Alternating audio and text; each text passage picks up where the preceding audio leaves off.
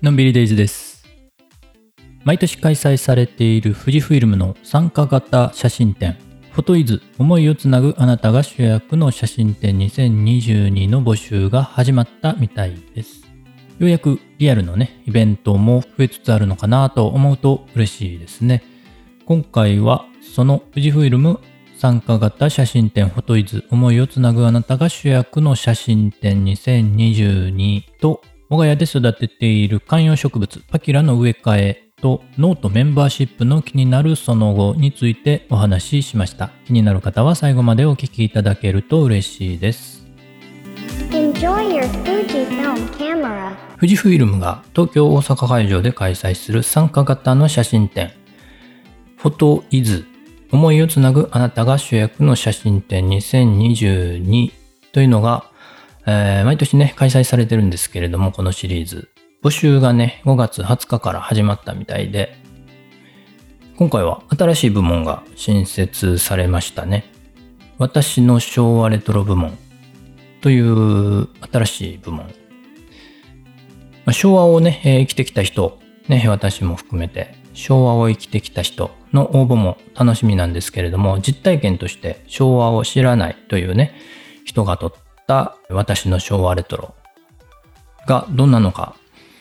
というのもちょっと興味があるなと思って楽しみにしています。懐かしいが新しいというコンセプトで、どういう作品を募集しているかというと昭和の時代を映した作品あるいはノスタルジックな雰囲気の写真ですねこれはだから過去の古い写真でも応募できるのか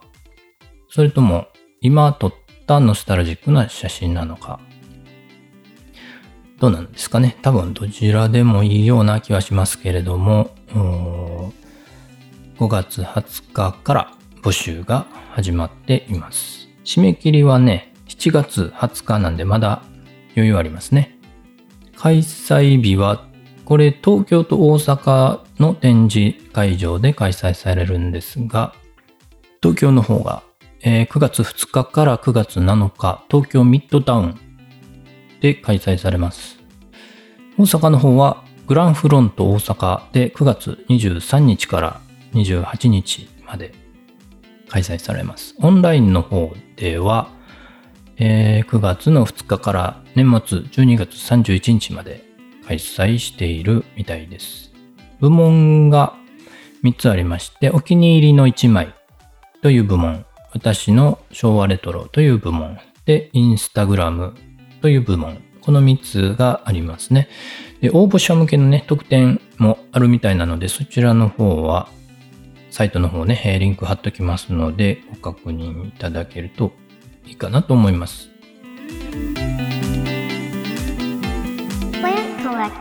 もう一つのポッドキャスト、植物採集というのをね、えーやってるんですけれども、そちらの方が Apple Podcast ランキングでもね、えー結構上位に、あのカテゴリーの方ですけどね、カテゴリーのランキングの方では、上の方でね、えー表示されるようになってきましてね、そちらの方でもちょっとお話ししたんですけれども、パキュラのね、植え替えをしました。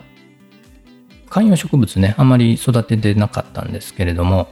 去年育て始めるようになってね、えー最初小さくて弱々しい感じに育てたんですけれども、どんどん元気になって。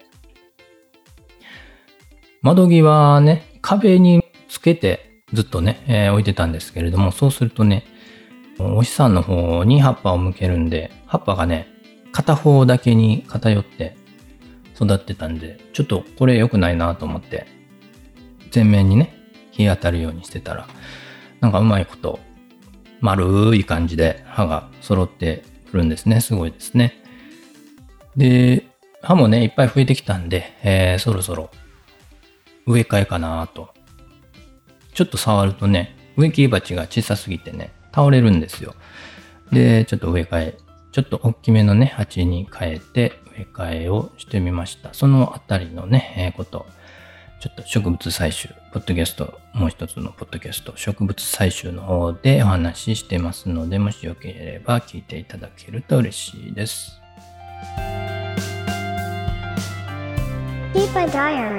ノートメンバーシップ。えー、っと、情報をね、発表されてからもうしばらく経つんですけれども、それから情報どうなったかなと待ち望んでるんですけれども、アンケートがあったみたいで、メールが来たんですけれども、これはニュースレターとして来たんですね。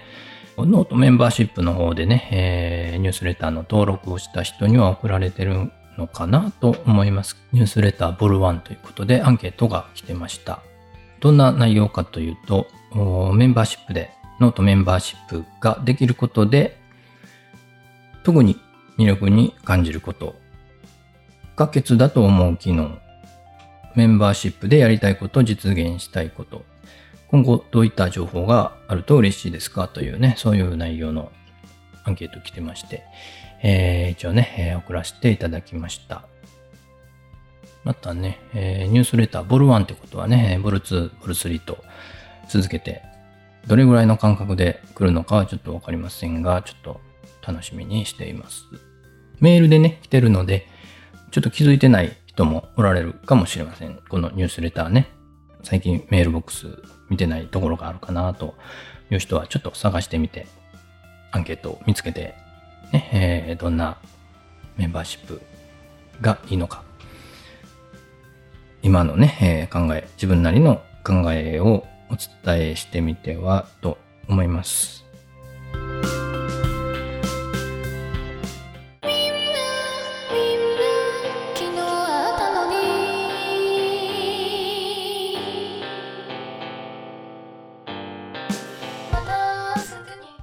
回の配信が役に立ったという方、今後も聞いてみたいという方はフォローしていただけると嬉しいです。感想やメッセージはお便りフォーム、ツイッター、ノートのコメントでお待ちしています。今日も元気に楽しく、のんびりデイズでした。